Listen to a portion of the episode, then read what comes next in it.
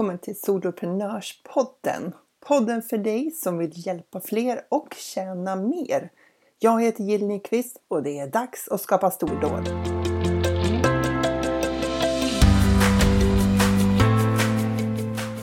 Har du funderat på hur en lansering kan gå till? Alltså vilka delar kan ingå i en lansering av en medlemstjänst och i vilken ordning ska man göra det och så? Då är det här avsnittet för dig. För jag intervjuar Emelie Alander och hon gjorde en succé-lansering i sin medskaparlansering. Så missa inte det! Men innan vi hoppar in och snackar med Emelie så vill jag dela med mig av en fin recension som jag har fått på iTunes. Eh, det är under signaturen Duvnäs som skriver mycket inspirerande och informativ kunskap som är perfekt för soloprenörer. Så tusen tack för den recensionen! Och sen har vi från Familjebalans. Så bra att jag kan fortsätta lyssna nu sen jag gått din webbkurs om membership som också är toppenbra. Toppen och tack för din lättlyssnade podd, skriver hon. Jag är så glad för de här recensionerna och jag är så glad att jag har fått fem stjärnor. För det visar ju att ni lyssnar och att ni gillar innehållet. Så jag är jätteglad för det.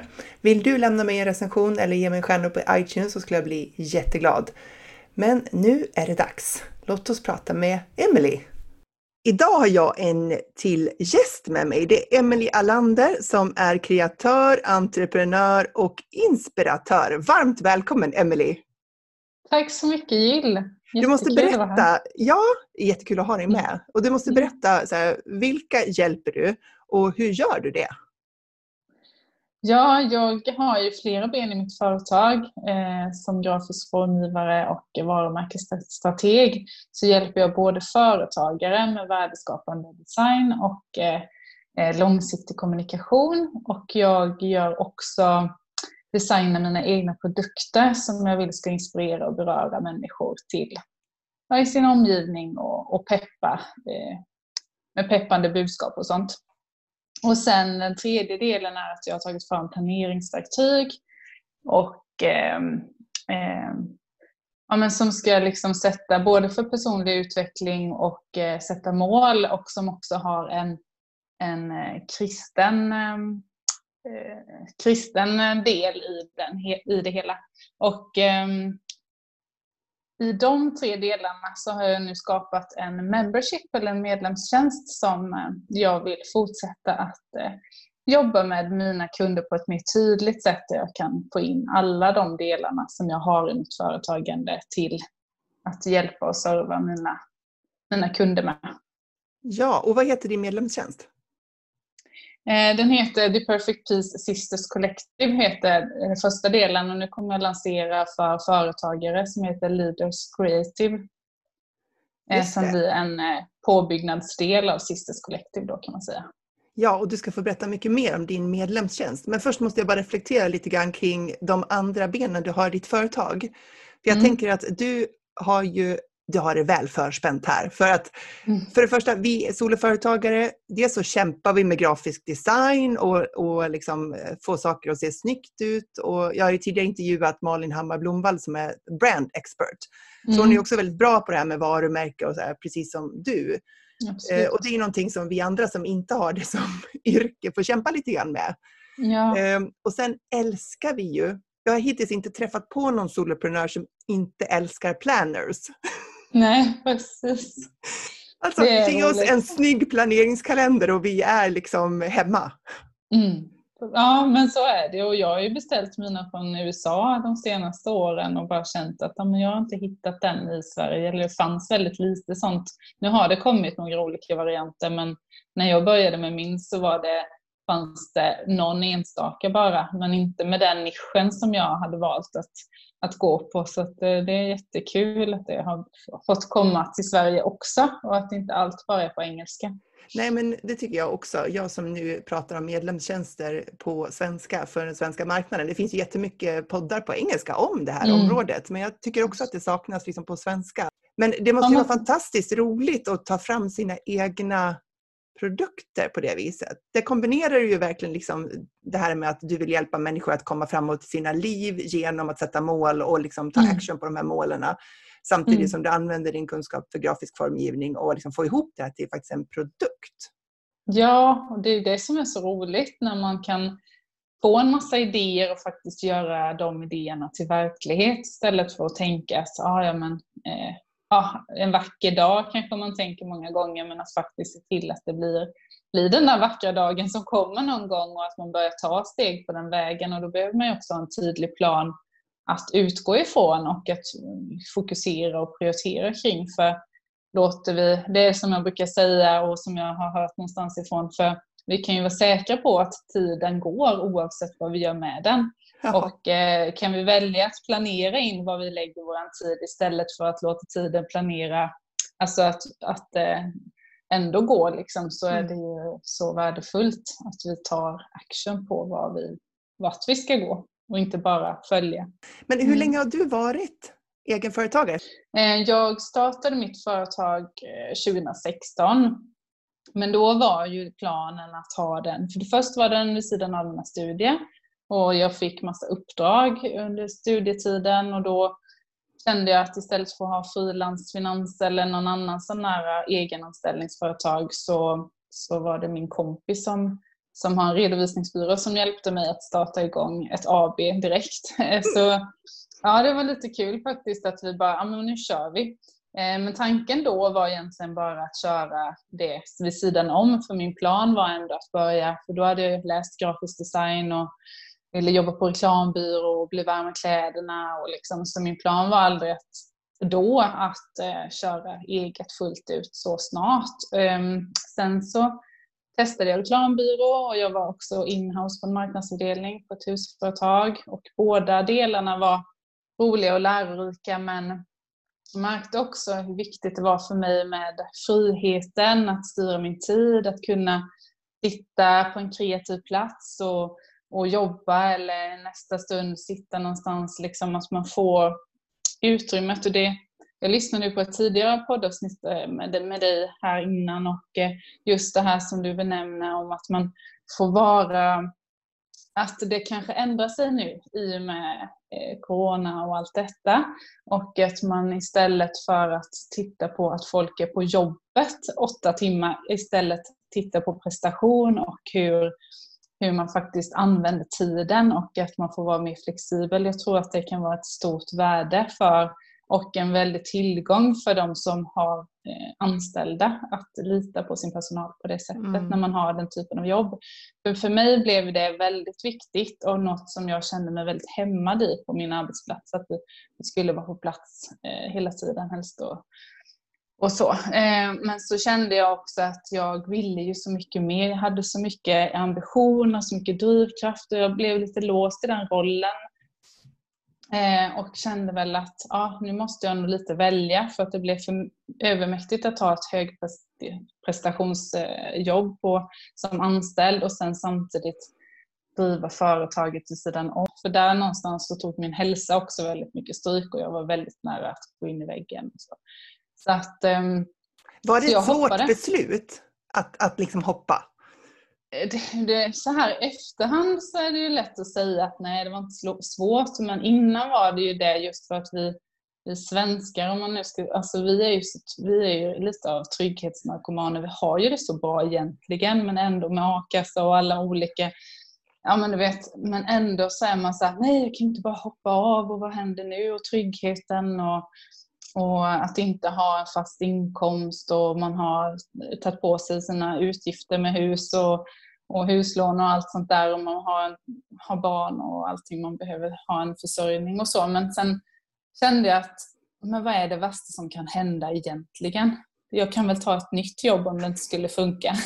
Ja, det, det är en jättebra så. fråga att ställa sig. Liksom, ja, vad är det värsta tror, som kan hända? Ja, att jag inte får några uppdrag, det bärs inte. Nej, Precis. jag får söka ett jobb. Ja, och den enda som kan hända då är väl att man känner sig lite skamsen att man inte klarade det. Men å andra sidan så vågade jag ju i alla fall testa och det är ju långt ja. ifrån vad många andra vågar tyvärr.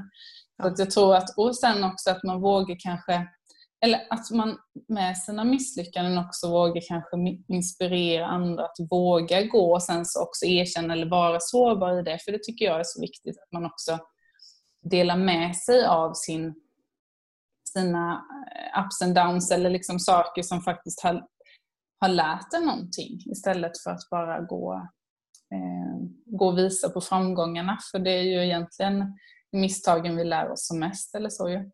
Eh, och det trillade ju in jobb och eh, jag hade Men hur, hur gick det till? Hur trillade det in jobb? För det tyckte jag eh, ja.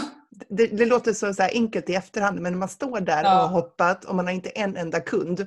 Nej, i det fallet så var det faktiskt så att jag hörde av mig till en gammal arbetsgivare eh, och bara sa, eller jo för att jag ville ha en referens från dem.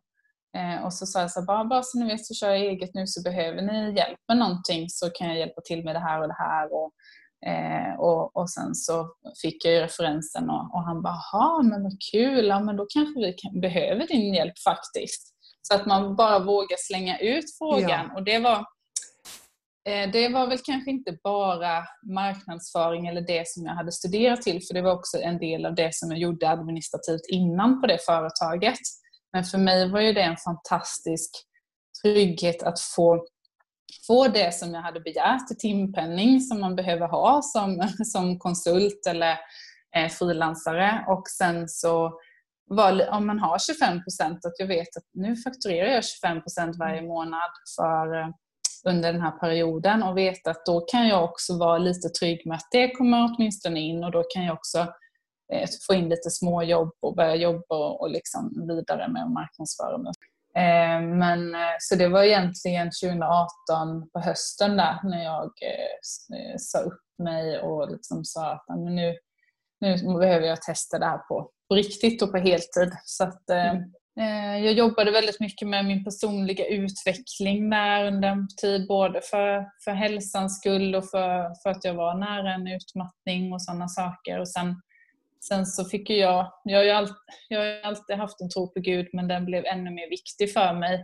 Eh, och eh, så i början på förra året och då var det väl också någonstans där jag ville använda mig mer av det och, och dela med mig av de insikter och det som jag Eh, har ja, men känner att jag har fått uppleva och fått ehm, med mig i på min resa och då blev ju de här verktygen verklighet också. Att jag fick möjlighet att eh, skapa planeringsverktygen och ta tid att göra dem. Och, och sen så blev det ju företag, eller då, då hade ju människor av sig som hade börjat köpa de här verktygen och tyckte jättemycket om dem. Men kanske hade lite så här, de var inte vana vid att fylla i en så här drömkarta eller en, ett eh, livshjul eller en sån eh, det är olika övningar då med olika fokusområden, vad tiden går och sådana saker. Så att då bara, kan du inte hålla ett webbinar, sa de då. Bara, ja, det, det kanske man skulle kunna göra. Eh, tanken var att jag skulle ha en hel drömplaneringshelg under januari, men det gick så snabbt alltihopa så att det var svårt att få ihop eh, deltagare när jag började jag marknadsförde den under väldigt kort tid så att då sköt vi lite på den och sen så började jag göra webbinar istället. Mm. Um, och fick, uh, många del, fick ganska många deltagare och många som var ja ah, men vi vill ha på de andra verktygen också för jag har fyra olika uh, böcker då. Um, och sen så så, uh, ja, men så det var väl det som gjorde att man började dra sig mer åt det digitala och hur man kan hjälpa folk Eh, mer än bara med, eh, med trycksaken eller verktygen eller produkterna. För att jag har ju alltid älskat, jag tror som du sa innan, att det är värdefullt att man har den kreativa och det, liksom, det grafiska med sig. Och skapandet har alltid varit en viktig, alltså en av mina gåvor som jag älskar att göra som en stor passion. Men, men jag tror egentligen att att, att lyfta och uppmuntra och peppa och coacha människor att se sitt värde och vilka de är och kan bli eh, liksom grundmissionen eh, eller det jag verkligen önskar att göra med mina produkter och sen får liksom skapandet vara en ingrediens eller ett verktyg till att faktiskt göra det. Mm. Så det är mm. kul att få mer kontakt med sina kunder på det sättet som en medlemstjänst kan göra och även liksom när man möts så här digitalt, att det ändå kan bli en lättillgänglighet och ett sätt att få dela med sig och inspirera andra mer än bara eh, genom produkter och tjänster eh, mm. i andra sammanhang. Men då var det så att du hade liksom en produkt som sen, och sen blev liksom efterfrågan som, som blev, blev webbinar. Mm. Och det var där liksom du började liksom utforska det här digitala spåret. Och, mm. och sen, hur kom du in på det här med medlemstjänst då? Ja, det är ju tack vare dig Jill och Malin som, eh, som ska vara med i ett avsnitt, eh, eller har varit kanske efter detta. Men eh, hon Nej, det var ju, egentligen var det så här på våren så var det min kund som, som ville ha webbinar. Och var det, det våren 2020 då? Ja, precis. Ja. Mm. Eh, hon bara, nu när alla har ställt in sina påsktrippar så kan väl du hålla ett webbinar för nu så har vi något roligt att se fram emot i påsk. Så där sa hon. Och det tyckte jag var lite härligt och då tänkte jag, ja varför inte? Och faktiskt så, i, i, jag har ju alltid tyckt att det har varit jättepinsamt och jobbigt att eh, prata inför folk Alltså till och med stories på Instagram har jag liksom känt att bara, vem är jag som ska bara prata in till folk sådär som att jag är någon influencer eller någonting. Ja, du vet, så att det har tagit, varit ett sånt motstånd. Det är kanske inte andra som känner mig tror. De kanske tror att jag gör det med lätthet och det gör jag. Nu går det ju mycket lättare men det var ett väldigt motstånd och med det vill jag säga att, att det, det ändrar ju sig liksom när man vågar testa. Mm. Och det, det, är inte oftast lätt för någon i början utan att det kan vara... Men i alla fall så... Nej, så då tänkte jag men jag testar det helt enkelt. Och sen så ville jag ju börja podda. Det har ju varit en dröm som jag haft en längre tid och den satt, började väl utkristallisera sig i början på ja, men i samband med typ mars-april, där började jag skissa på vad jag ville att den skulle innehålla och på vilket sätt den skulle vara och sådär. Men då blev det ytterligare ett sätt där jag kunde Alltså där jag kunde inspirera och, och, skapa värde men där jag inte hittade någon lönsamhet. Eller där liksom det skulle vara ytterligare en gratis kanal för jag skickar redan pepperbrev varje söndag till mina, eh, mina prenumeranter där jag liksom ger vill dela med mig av mycket värde och sånt. Och så tänkte jag, men hur ska jag hitta någon form av jag måste ju tjäna pengar för att gå runt, annars kan jag inte hålla på med detta. Och, och så halkade jag ju in i, eh, i Malins Facebookgrupp där du hade en live 20 april var detta, eh, 2020. Ja. Och eh, du började prata om medlemstjänster och det bara liksom så här, det är ju det här jag ska göra. Det är ju det här. Alltså det blev så tydligt för mig. Jag hade hört talas om jag hade till och med varit med i en medlemstjänst eh, under en kort tid eh, som, inte, som rann ut i sanden sen för den personen. Men, men eh, jag hade inte riktigt tänkt på det formatet på Nej, det sättet eller att det var för mig. Utan, och jag hade ju prenumererat med på Hillman Academy till exempel för att lära mig att hålla webbinar och sådana saker. Så att så det var inte främmande för mig som kund, men för mig som att faktiskt ha en egen kändes ju bara så ja men det kanske är där, för då kan jag ju samla allt det värdet som jag vill dela med mig av och det som jag själv har saknat eh, och som jag hade behövt för några år sedan liksom och, och kunna få dela med mig av det som jag har fått fatt i och de intressanta undervisningarna eller musiken men också dela med mig min, av min egen livsresa både på ett personligt och professionellt plan så att det får komma till glädje och till värde för andra och samtidigt kunna eh, hitta någon form av lönsamhet i det på sikt. Eh, mm. För, för det är ju ändå så att eh, för att det ska vara långsiktigt och hållbart för oss att göra det så måste vi ju någonstans kunna få in pengar. Det kan inte... Jag hade startat en en Facebookgrupp för något år tidigare men den fick ju hela tiden stryka på foten för att det var en, liksom, en hobbygrej eller en sak som jag gjorde vid sidan av som inte alls var förankrat i min verksamhet. Mm. Och då blev ju det väldigt svårt att upprätthålla den eller få, eh, få tid till den. Nu när man gör det som en del av sin verksamhet så blir ju det, då kan jag ju prioritera den på ett helt annat sätt och det blir en rimlighet i det. Samtidigt som jag också ser ett värde, eller jag kan bara gå till mig själv, att när jag betalar för någonting då tar jag det på allvar på ett helt annat sätt än när jag bara samlar gratis content och gratis innehåll överallt. För då tänker jag att det kan jag ta någon annan gång eller ja, det är säkert bra men ja, jag tar inte det på samma allvar alls. Och då känner jag lite att nej, eh, jag vill att det ska vara kvalitet, jag vill, att, jag vill ge riktig kvalitet och riktigt värde. Men jag vill också att de ska, som ska gå med ser ett värde i det och vill engagera sig och vill att det ska bli värdefullt för dem och att det ska bli en del av deras prioritering sin vardag så att de få utvecklas på de områdena och då måste det ju få, få eh, bli en investering mm. eller så.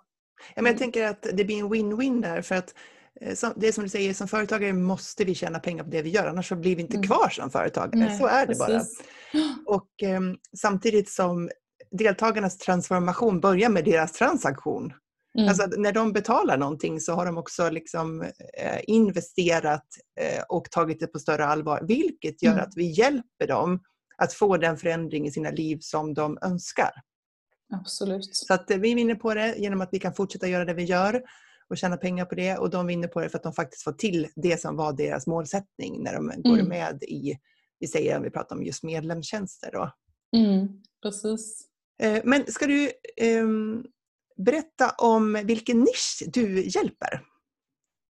Ja, men min nisch är ju, från början när jag startade den då i juni med min första medskaparlansering, då hade jag ju egentligen ingenting. Eh, och, men ändå en vision och en dröm. Liksom.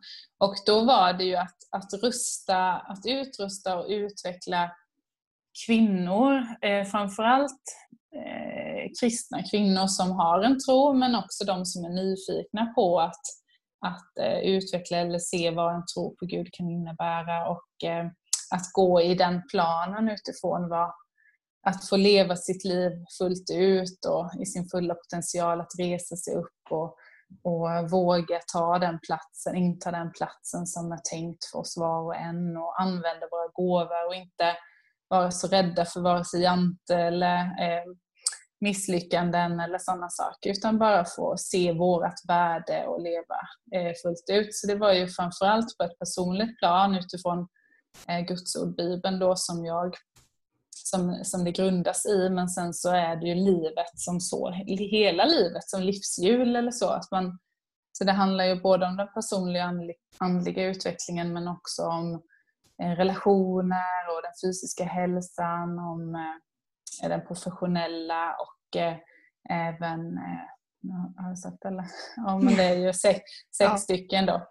Så att, um, också för att eh, väva in alla delarna av livet och hur det kan liksom hur vi kan fokusera på att må bra. För oftast är det ju så att vi blomstrar på, på några områden för att vi tycker de är roliga och härliga och, och de ser vi till att få tid till. Men andra områden kanske vi är ett ständigt dåligt samvete eller någonting där vi känner att nej, det här vet jag att jag... Eller vi kanske egentligen inte knappt vill se att vi behöver det men vi vet det innerst inne men då mm. behöver man också göra upp en plan och få ett stöd och en support att göra det. Och nu har inte jag kunskap om alla de områdena, så där är också planen att nu är vi inne i, i den personliga utvecklingen, eh, den tårtbiten kan man säga.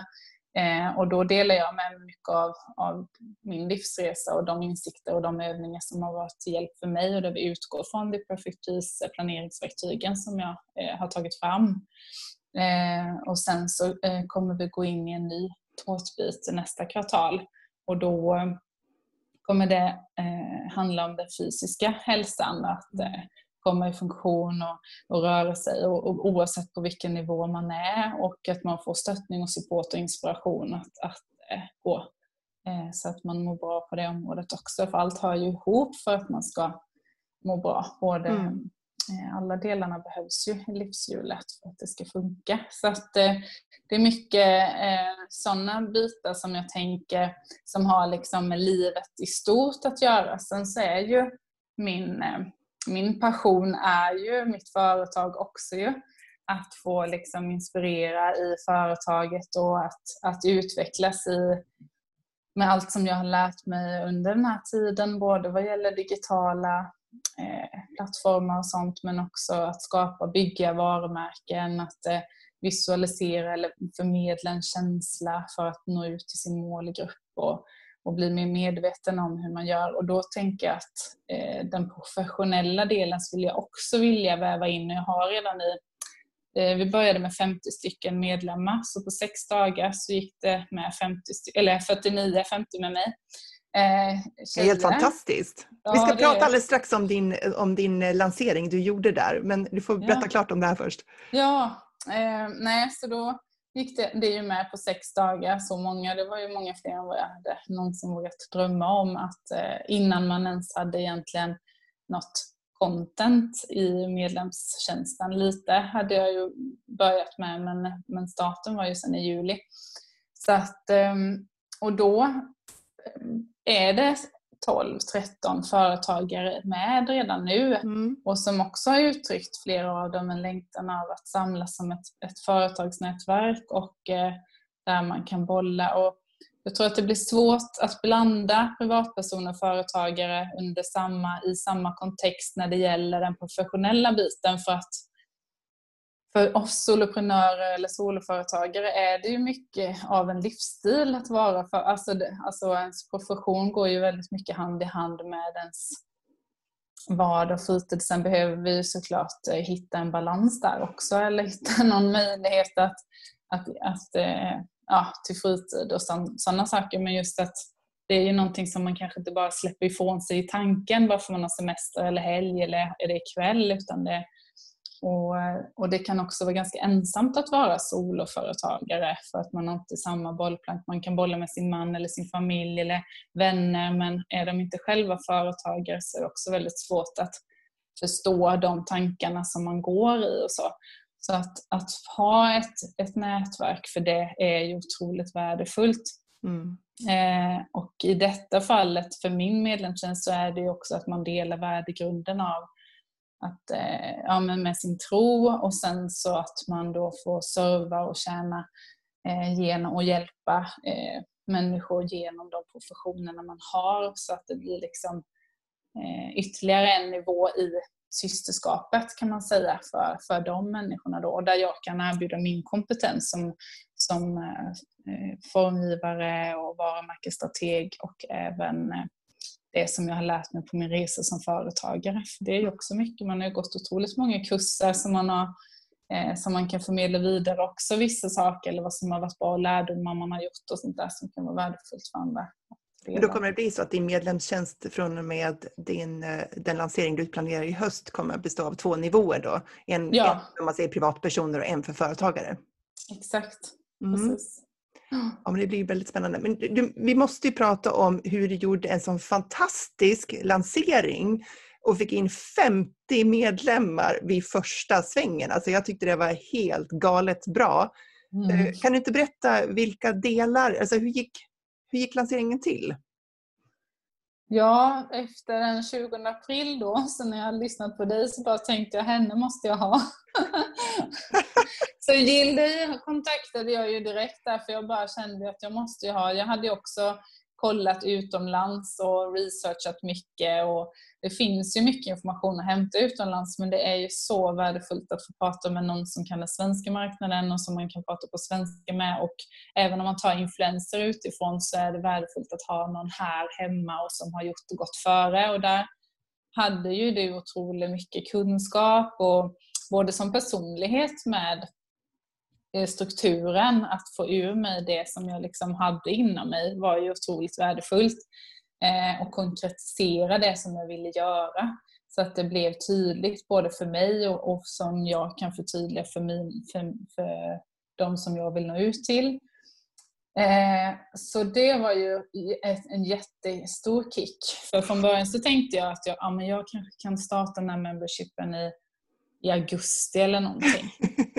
Eh, för april, alltså slutet av april, maj, alltså det var ju typ Väldigt en och en halv månad bara. Ja. ja.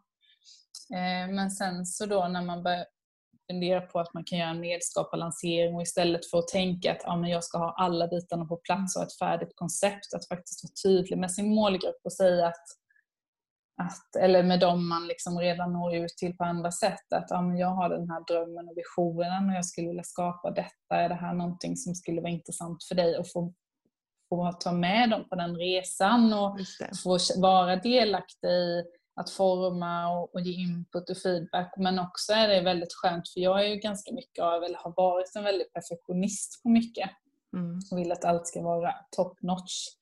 Eh, och då kändes det så befriande att faktiskt kunna säga att ja, men jag har inte alla bitarna på plats eller det här är under utveckling och ha, eh, ha lite, eller liksom have grace, eller men liksom mm. med eh, att, det, att det är under uppbyggnad och att du får vara delaktig och så. Och då blev det också en lägre summa för medlemmarna att gå med i första läget också. Att man fick det lite, till lite lägre pris också än vad jag tyckte att det var värt. Och mm. i min membership så är det ju mina produkter, så är ett, ett färdigt paket som kommer ut varje, mån, eller varje kvartal eller varje säsong. Så det har kommit ut ett sommarpaket och snart kommer ett höstpaket eh, som är med de här planeringsverktygen och inspirerade produkter på temat.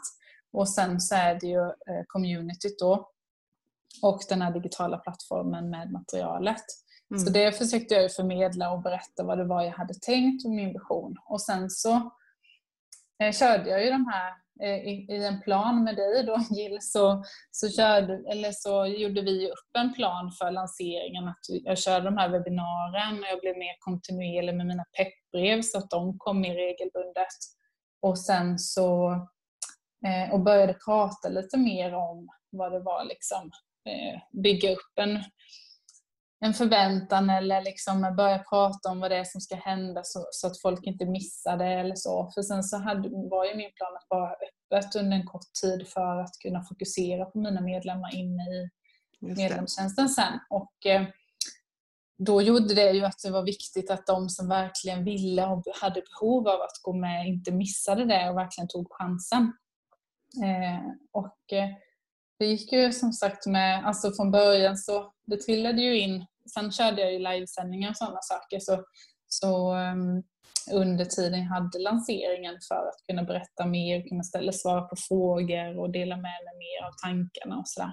Mm. Och det hjälpte ju också väldigt mycket i att få förståelse för vad är det för någonting och, och sådana saker. Men så då var det så här, du höll, var, hur många webbinar var det under där Ja, jag hade hållit ett webbinar utan någon liksom, mm. eh, plan på något annat eh, 12 april. Eh, och sen så höll jag ju eh, två webbinar till efter det, eh, det, när jag hade en plan. Eller när, liksom, och var det under maj? Ja, det var under maj. Ja, och sen, eh, och sen när hade du liksom själva kassan öppen där man verkligen kunde liksom gå med i din medlemstjänst?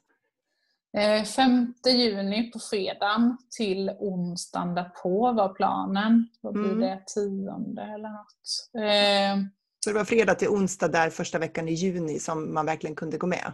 Ja, och det var planen från början. Men sen var det ju sista timmen så gick det med åtta stycken. Så det var, det var många som satt uppe där med en, en vardagskväll mitt så här, bara ska jag med eller ja. Liksom så här. Så, och sen så när jag gick och la mig efter att ha stängt eh, mm. portarna mm. där vid tolvslaget så, så hade jag fått fler sms och mejl och, och liksom så här, åh har du stängt redan och jag hann inte med och jag vill gå med eller vad betyder det? Så, här. Ja. så då kände jag i, i hjärtat att jag ville vara ärlig och tydlig med att det var bara tänkt att alltså stänga på onsdagen så det var inte någon strategi från min sida att öppna upp en dag till. Men när det var så många som hörde av sig så kände jag att jag kan ju inte bara nu är det stängt, utan då i det fallet så kände jag att ja, men det är nytt både för dem och för mig. Så mm.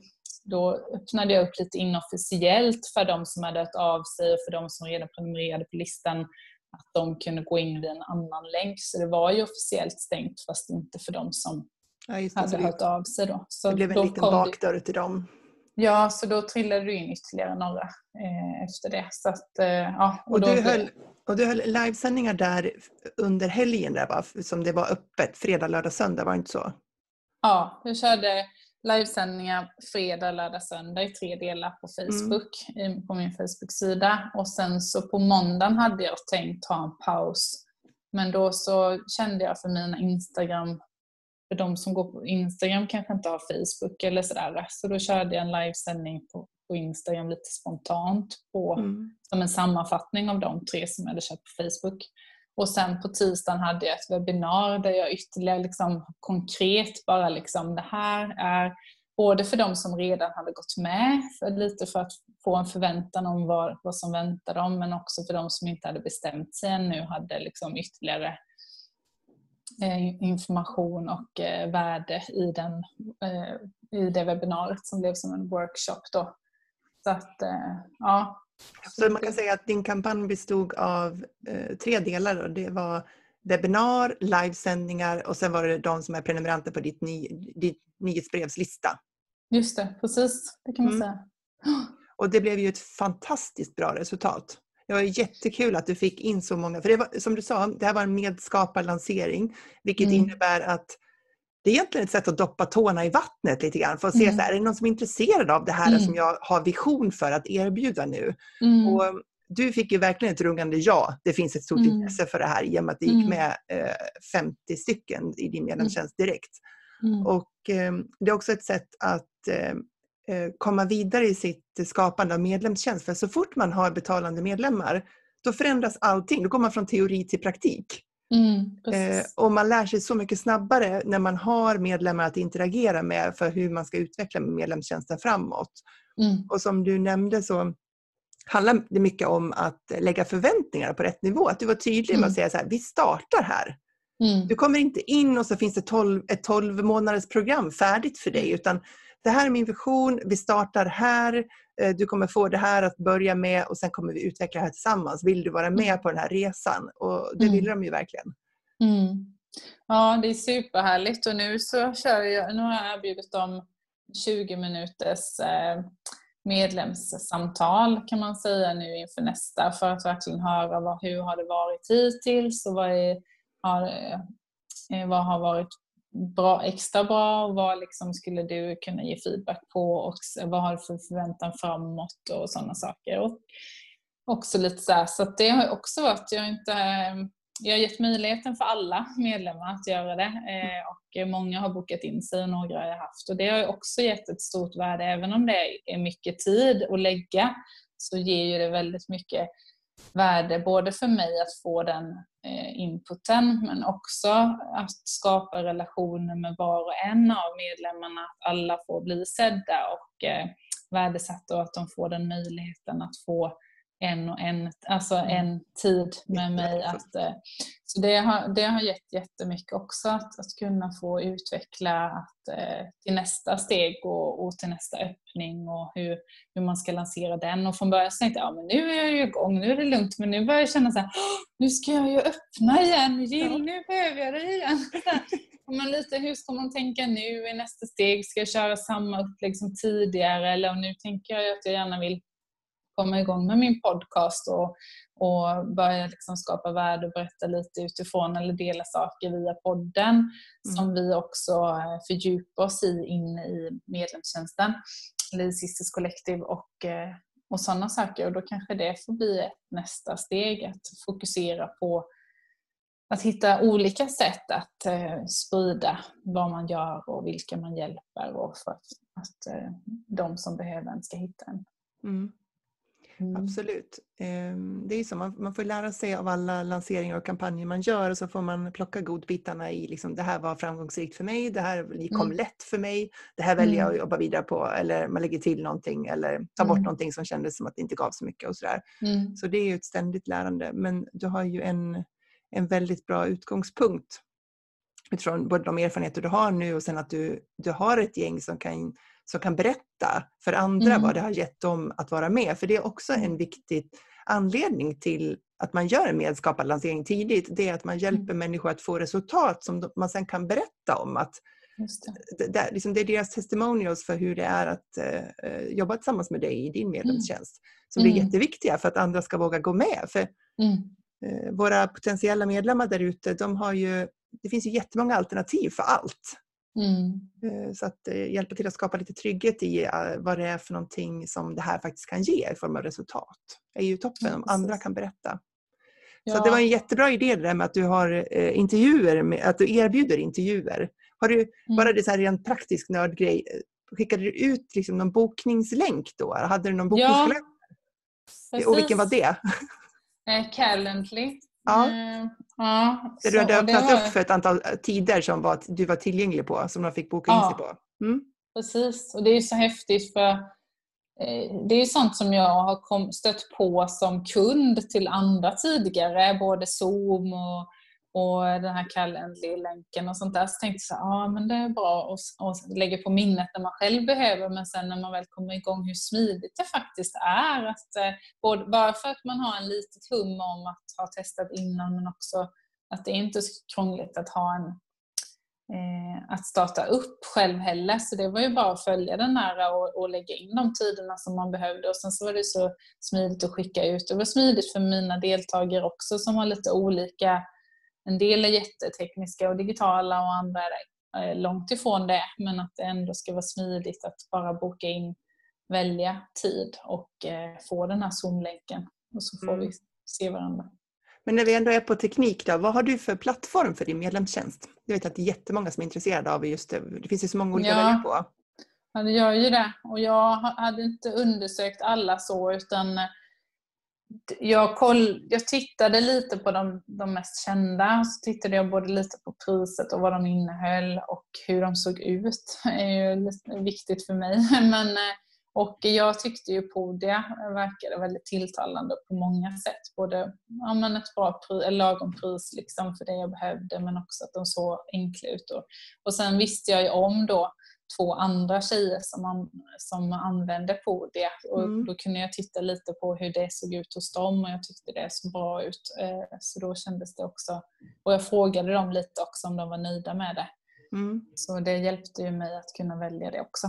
Just det. Så du valde mm. Podia för att eh, lagra ditt material egentligen och administrera dina medlemmar? Ja, precis. För det är där man anmäler sig så betalningen går via Podia och Stripe då antar jag? Ja, så mm. är det. Precis. Eh, men sen har du, skickar du kanske mail till dina medlemmar? Mm. Vad har du för program för det? Eh, Mailchimp har jag haft hela tiden. Mm. Eh, och jag har ju inte så många på min e-postlista att jag behöver betala för det än. Eh, men eh, jag är lite sugen på att gå över till Flowdesk för att jag tycker det ser väldigt tilltalande ut. I, mm. Eh, men än så länge är jag tacksam över att inte behöva betala för, för det också. Så då är det bra att vara kvar på Mailchimp ett tag till. Ja, just det. Får hänga lite mm. där. Är det något mm. annat program som du använder ofta av som du kan tipsa om till någon som står i startgroparna?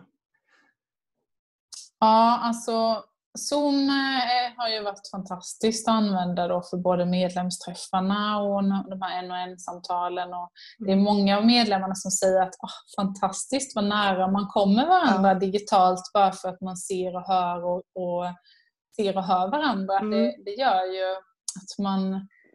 Det är häftigt faktiskt att det kan ge så mycket mer eh, när vi ändå inte kan ses. Liksom. Så Zoom är ett jättebra verktyg tycker jag. Sen har du betalversionen av Zoom? Ja, det har jag ju. För mm. Eftersom jag har långa, ofta, eller medlemsträffarna är en och en halv timme och jag tror 40 minuter är väl mm. maxlängden för gratisversionen. Då. Ja. Så, eh, och sen så tycker jag väldigt mycket, jag är ju en planeringsnörd, så jag, så jag jagar ju ständigt efter nya smarta planeringsverktyg i företagandet.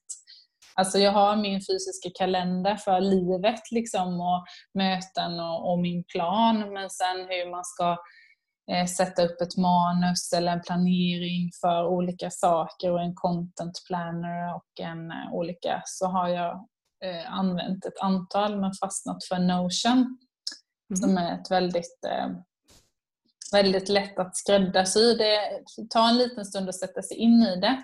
Men när man väl har gjort det så har den precis allt man behöver och det finns jättebra tutorials på, på Youtube och sådana saker som man kan nörda in sig på. Och det finns massa mallar och templates och sånt som man kan eh, kopiera och eh, göra utifrån vad man själv behöver. Men det, det är skönt att ha allting samlat, både texter och planering och olika, det är en bra mappstruktur och sånt där. Så att, eh, mm. Det är väl det jag kan tipsa om. Ja, men jättebra. Det är mm. värdefullt att höra. Eh, jag tänker att den, den största utmaningen med den här typen av system det är att hålla fast vid dem. Mm, ja, det är det.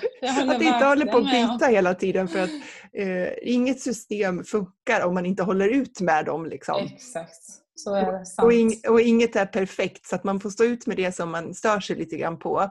Mm. och ändå använda det som är styrkorna i det systemet. Och sen måste man liksom fortsätta jobba på i det systemet för att man verkligen ska få ut det som är tänkt av det. Mm, och det är så sant Jill, för där går jag bet. Jag har testat så många olika men nu, nu ska jag försöka hålla fast vid Notion i alla fall och försöka mm. ha det mesta där så att det är ja, lätt intressant. att hitta. Mm. Det vill vi gärna följa framåt för att se hur, hur det fungerar. Ja. För att eh, det är väl en liten side-note, men, men det här med alla system som finns överhuvudtaget. Mm. Det kan ju mm. sluka oändligt mycket tid av oss som Exakt. soloföretagare när man ska sitta och dels göra researchen och mm. dels lära sig alla mm, varianter. Mm, så jag har liksom börjat bli lite mer sträng mot mig själv här. Det handlar ju om disciplin, för man är ju popcorn mm. och man blir inspirerad av saker och ting och sådär. Men jag, jag, ställer mig verkligen frågan nu så här, kommer det här hjälpa mitt företag framåt? Kommer jag tjäna några pengar på mm. att göra det här? Eller går det lika bra att använda det jag redan har? Eh, Jättebra frågor. Och är det svaret då att nej, ingen människa kommer bry sig om just den här detaljen utan det här handlar bara om att, att jag vill eller tycker någonting och mm. jag har egentligen inte riktigt tiden nu. Då avstår jag tills jag har tiden. Mm. Eh, för att man, kan, man kan hålla sig så otroligt sysselsatt med mm. eh, så mycket saker fast det har ingen bäring på affärsutvecklingen. Nej. Ingenting har förflyttats framåt för att jag har hållit på att nörda in mig på någonting. Liksom. Eh, sen kan det komma en dag när man i alla fall ska byta det där. Som du säger, så här, mm. Mailchimp kommer du kanske byta bort en dag. Då är det ju värt mm. det för då har du ju eh, mm. som avsatt tid för det och då ser du till att få det gjort. Mm. Men eh, det finns många eh, många system och program och som låter så bra och som ger fantastiska saker och sådär. Och det mm. kanske de svälja dagar av vår tid. Liksom. Verkligen. Ja, det kan jag verkligen skriva under på. Och det är också ett sätt att prokrastinera för att det blir liksom att ah, men jag ska bara lära mig detta först. Ja. Eller jag ska bara... Och du hade ju ett sånt bra avsnitt om det också i podden och jag kände så igen mig för det är så lätt att, att skjuta upp saker. Men jag ska bara bli lite bättre på det först innan jag innan jag tar tag i detta eller sådär. Ja, så att, ja det är lite eh, tryggare ja. att hålla på och konsumera än att producera, ja, eller hur? Verkligen. Mm. Så nu konsumerar jag ju poddar som bara den för att jag själv vill skapa en podd istället för att faktiskt bara börja skapa content eller ja, producera. Ja, ja precis. Eh, mm. Ja men alltså det har, allt har sin tid för att vi behöver ju också ta in om världen och vi behöver, alltså jag har lärt mig otroligt mycket via poddar till exempel inom olika mm. saker och jag har kollat mm. på miljontals känns det som Youtube-klipp. Jag känns som mm. jag byggt upp hela mitt företag med hjälp av podd och Youtube. Ja, fantastiskt. Eh, men det är ett eh, långsamt sätt att, att jobba på så det är mycket smartare mm. om man kan ta lite mer direkt hjälp av någon för att mm. man har mycket tid då kan man, liksom, då kan man unna sig det då, att lära sig allting på egen hand. Men när man mm. börjar få ont om tid. Jag tänkte, mm. I början av mitt företagande hade jag mer tid mm. än, eh, än pengar. Mm. Så då var det värt att lägga den här tiden. Nu har mm. jag inte den här tiden längre så nu måste jag ha mer liksom, krispiga sätt att lära mig saker. Mm. För jag kan inte liksom, lägga så där mycket tid på att lära mig själv hela tiden. Jag måste köpa in mer hjälp nu för att komma framåt fortare. Det är mer värt nu. Mm. Och jag tänker att det där är bara olika cykler i våra företagande. Vad som Exakt. passar. Mm, verkligen. Men du, innan vi slutar här då. Är det någonting som du skulle vilja skicka med någon jag är ju partisk och nördig på medlemstjänster och så, men om du skulle mm. skicka med någonting du utifrån dina erfarenheter till någon som, som står i begrepp av att starta, vad skulle mm. du säga då? Kör!